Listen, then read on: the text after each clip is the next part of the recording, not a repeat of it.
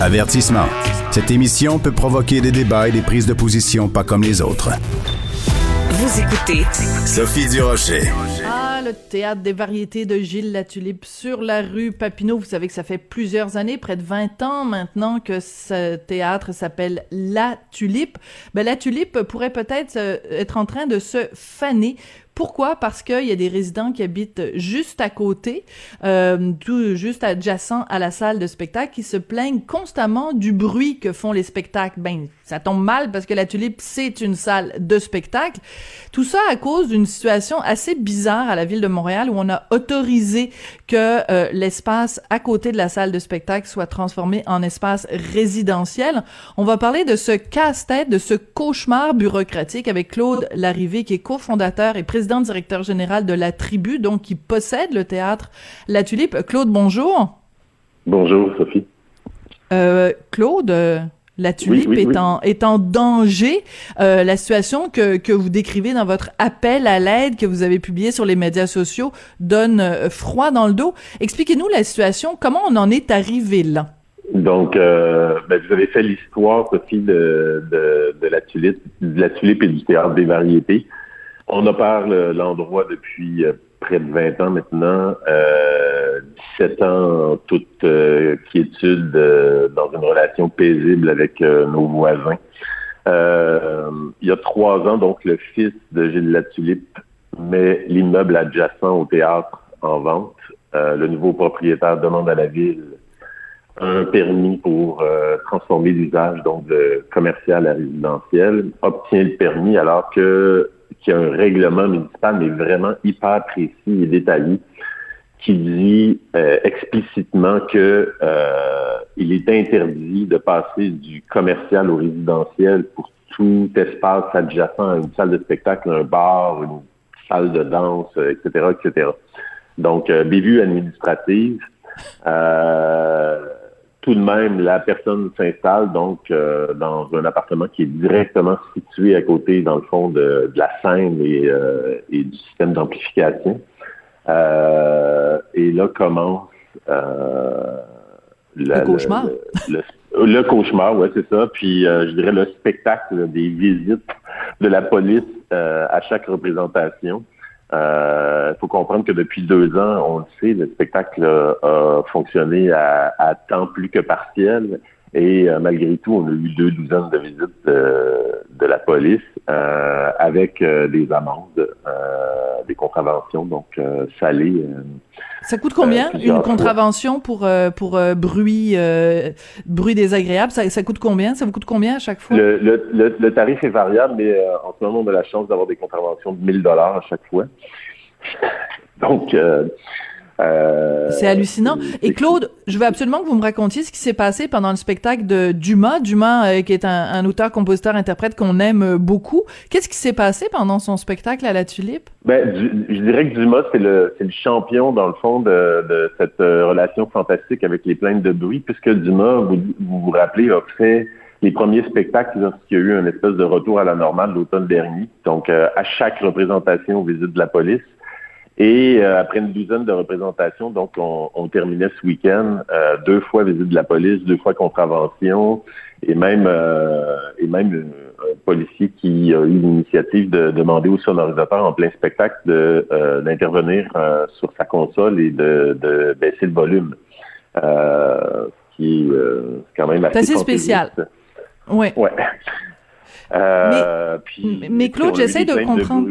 oui à, tout instant pour des répétitions en plein après-midi euh, avec des, performances non amplifiées, toutes sortes de trucs. Euh, alors, j'essaie de comprendre, euh, puis je sais que c'est peut-être pas nécessairement facile pour vous de vous mettre à la fois dans sous votre chapeau de propriétaire de salle et votre votre chapeau de disons de citoyen ordinaire. Est-ce que la personne qui habite à côté et qui appelle la police, est-ce qu'elle appelle la police de façon raisonnable ou de façon déraisonnable?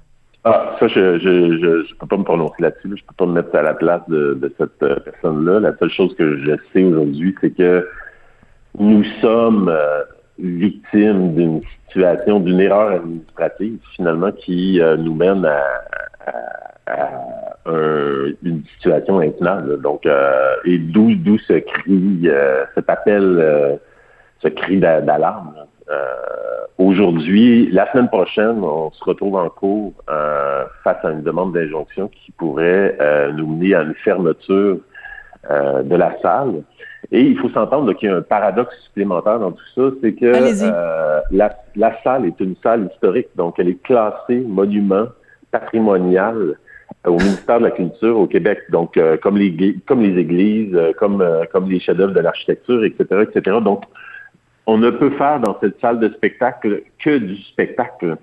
donc ça c'est bon ça. Oui. Ouais, Donc, ça veut dire pour nous de décider de transformer ça en pharmacie ou en condo. On s'entend. Cette salle de spectacle est une salle de spectacle depuis 1913 et euh, la protection que qu'offre dans le fond le, le, classement patrimonial fait qu'elle devrait rester une salle de spectacle euh, ad vitam aeternam. Donc, euh, jusqu'à ce qu'elle s'écroule. Voilà. Donc, euh, tant que c'est une salle de spectacle, la personne qui habite à côté va se plaindre qu'il y a du bruit à cause de cette erreur administrative qui a fait que ça, cet euh, immeuble-là, qui était en fait un entrepôt, hein, je pense que c'est un entrepôt qui était donc adjacent à la... c'est ça. Le, la personne habite aujourd'hui dans l'entrepôt de décors et costumes de Monsieur Latulippe. Donc, et son entrepôt était bien sûr très bien situé, puisqu'à côté de la scène. Donc, euh, c'était facile, il pouvait sortir ses décors, franchir une porte, puis arriver directement sur scène pour euh, changer de décor à chaque représentation au besoin. Donc c'est ça. Donc ce qui à l'origine était évidemment un avantage et un truc logique, là se retrouve un inconvénient, d'où le fait qu'il y a un règlement qui existe municipal disant ben s'il y a un, édifice qui est juste à côté d'une salle de spectacle, ne le transformez pas en résidence justement pour éviter ce genre de situation, c'est qu'on ne veut pas qu'il y ait des résidents qui, habitent à côté d'une salle de spectacle, autant pour protéger les résidents que pour protéger la vocation artistique et de spectacle. Il y a comme une logique à tout ça. Et en fait, en faisant cette bévue administrative, en fait, on n'a pas juste fait une erreur de fonctionnaire, c'est qu'on est allé contre toute logique. Parce que moi, moi, tu me dirais, ta chambre à coucher est à côté d'une salle de spectacle. Je te dirais, tu fou, toi, jamais j'irai habiter là. Donc, il y a même, à sa face même, ça n'a pas de sens, Claude. Non, c'est ça, c'est impossible. D'autant plus que, euh, au moment où la demande de permis est faite, on est en pleine, euh, on est en pleine activité. Là, donc, euh, on a plusieurs spectacles par semaine, on a des soirées de danse. Euh, l'endroit roule à plein. Donc, euh, la, demande n'est pas faite pendant que la salle est fermée en pleine pandémie. Elle est faite pré-pandémie, alors que les, les, activités roulent à plein. donc, impossible d'ignorer le fait que c'est une salle de spectacle et bien sûr que qui dit spectacle dit ben, du bruit, effectivement. Puis, euh, il faut aussi, ce qui est quand même assez euh, singulier, c'est que Valérie Plante euh, a beaucoup parlé depuis un an. elle a même fait, je pense, un séminaire là-dessus, ou en tout cas, elle, va, elle va faire un séminaire là-dessus sur la vie de nuit à Montréal, l'importance de la vie de nuit à Montréal, l'importance de la culture du spectacle le, pour Montréal, autant pour pour les citoyens de, Montréal que euh, comme attrait touristique. Euh, ce qui est encore plus fâchant pour nous, donc, euh, quand on pense à l'inaction aujourd'hui des élus dans ce dossier-là, d'où notre appel à l'aide. Oui. Alors euh, bon, la situation que vous nous décrivez, on a l'impression d'être dans un dans un mauvais roman, dans un euh, dans un livre absurde. Euh, D'ailleurs, dans votre communiqué, dans votre appel à l'aide, vous dites que c'est un épisode kafkaïen, donc un, une référence euh, au livre de de, de Kafka. Jusqu'ici, quelle a été la réponse? Je sais que Luc Rabouin, donc qui est le conseiller municipal, euh, a réagi. Donc euh, peut-être nous dire comment le maire d'arrondissement, comment il a il a réagi lui et quel genre de réponse vous avez jusqu'ici de Madame Plante elle-même? Écoutez, nous, on a, il faut savoir qu'on a parlé à, Luc Rabouin, le maire d'arrondissement, il y a plusieurs plusieurs mois déjà.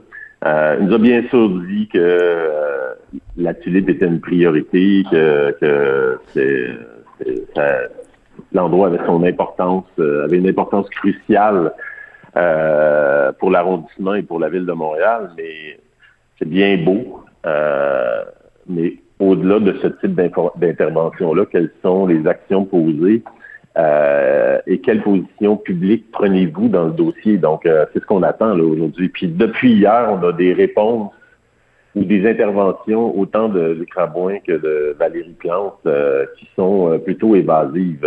on est on nage dans le flou. Là. Est-ce que vraiment vous êtes inquiet de voir que, bon, le 21 décembre, donc cette demande d'injonction, vous allez vous présenter euh, à la Cour, le risque est, réel que la tulipe doit, doive euh, fermer ses portes? On est bien sûr inquiet, puis euh, j'ajouterais qu'on est usé ici après deux ans de, de, de travail, de, à, deux ans à se défendre dans un dossier où on ne devrait pas être en train de se défendre deux ans euh, de visite euh, de la police, deux ans de plainte de bruit, euh, deux ans de ultimement de harcèlement. donc on est usé. C'est hyper usant parce qu'on s'entend que notre métier, à nous, on le fait le plus noblement possible, mais c'est un métier qui dont la mission est d'apporter du bonheur aux gens.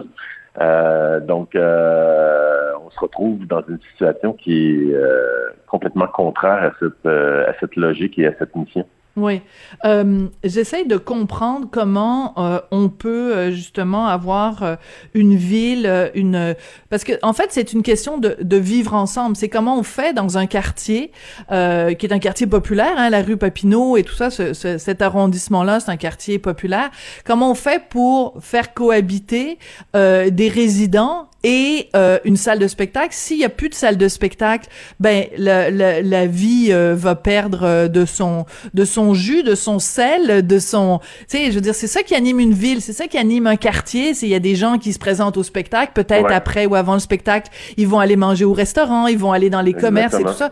C'est c'est le poumon en fait d'un d'un quartier, cette cette diversité là que ce soit pas juste des résidents, mais aussi qu'il y ait des salles de spectacle. Donc, c'est toute la question de quel genre de ville de Montréal on veut. En fait, je pense que c'est ça qui est peut-être au cœur aussi de cette discussion-là. Oui, exactement. C'est très bien résumé. Et euh, Valérie Plante semblait, euh, dans la dernière année, s'intéresser à cette grande question. Quand on s'entend que c'est une question qui a touché euh, des villes comme Berlin, comme Londres, comme Paris et même comme New York. Donc, euh, comment euh, comment offrir une cohabitation entre euh, le spectacle, la vie de nuit et le résidentiel? Et donc euh, là, ben, c'est d'autant plus euh, paradoxal qu'on se retrouve dans cette situation-là aujourd'hui. Euh, Claude... On c'est après 100 ans de, 100 ans de quiétude, hein? on s'entend, là, c'est pas... oui, ben non, c'est ça, c'est depuis 1913 que c'est une salle de spectacle, c'est pas comme si de même... C'est pas comme si il y a six mois, vous aviez décidé tout d'un coup de transformer cet édifice-là en, grosse place à party, là. on fait le party à cet endroit-là, à cette adresse-là, au 4530 Papineau depuis 1913, puis Dieu sait qu'en 1913, euh, Montréal, tu sais, c'était reconnu comme étant la ville de, qui chauffait puis c'est vraiment c'était les belles années là de écoute euh, en plus les, les gens venaient des États-Unis pour faire le party à Montréal les salles de spectacle il y avait même des bordels sur la rue Ontario je veux dire c'était c'était c'était le foutoir là mais c'était c'était le fun. C'était ça aussi qui faisait que Montréal c'était une ville euh, excitante donc il faut pas perdre ça. Puis de toute façon vous nous l'avez bien expliqué Claude c'est que même si euh, la tulipe, euh, en tant que tulipe, fermait ses portes, de toute façon, l'édifice le, a vocation de salle de spectacle, donc les gens qui le reprendraient de, devraient de toute façon en faire une salle de spectacle. Donc ça réglerait pas le problème. Donc on se trouve vraiment, comme vous l'avez dit dans un dans un roman de Kafka, c'est il y a de quoi donner des mots têtes. Ben écoutez, merci d'être venu nous expliquer ça euh, aujourd'hui, les tenants et les aboutissants. Euh, je sais pas quoi vous dire à part bonne chance le 21 décembre, en espérant que d'ici là, euh, euh, Valérie Plante sorte un peu de sa torpeur, parce que tu sais appuyer du bout des lèvres c'est bien beau, mais on aimerait ça avoir des mesures concrètes pour mettre fin à la situation. Donc bon courage pour la suite des choses, Claude. Et euh, ben écoutez, euh, joyeux Noël quand même, puis bonne année 2022 pour vous et, l'ensemble de l'équipe à la tribu. Hein. Merci. À bientôt. Euh, disons que Monsieur la Tulipe, euh, où il est euh, en ce moment, doit pas trouver ça drôle de voir ce qui se passe avec l'ancien théâtre des variétés. C'est comme ça que l'émission se termine. J'aurais remercié Jean-François Paquet à la mise en onde, à la réalisation. toujours, toujours, hein, tu sais, des fois, je, je réécoute l'émission puis je me dis, ah, Jean-François, il est bon, il est allé rajouter telle affaire, un segment ici, une petite musique et ça. Il est vraiment, c'est un magicien, un magicien de la mise en onde. J'aurais remercié aussi l'excellente Florence Toujours avec plein d'initiatives euh, intelligentes à la recherche. Merci beaucoup à vous d'être là. Vous aussi, vous êtes intelligent, vous êtes plein d'astuces. On se retrouve demain.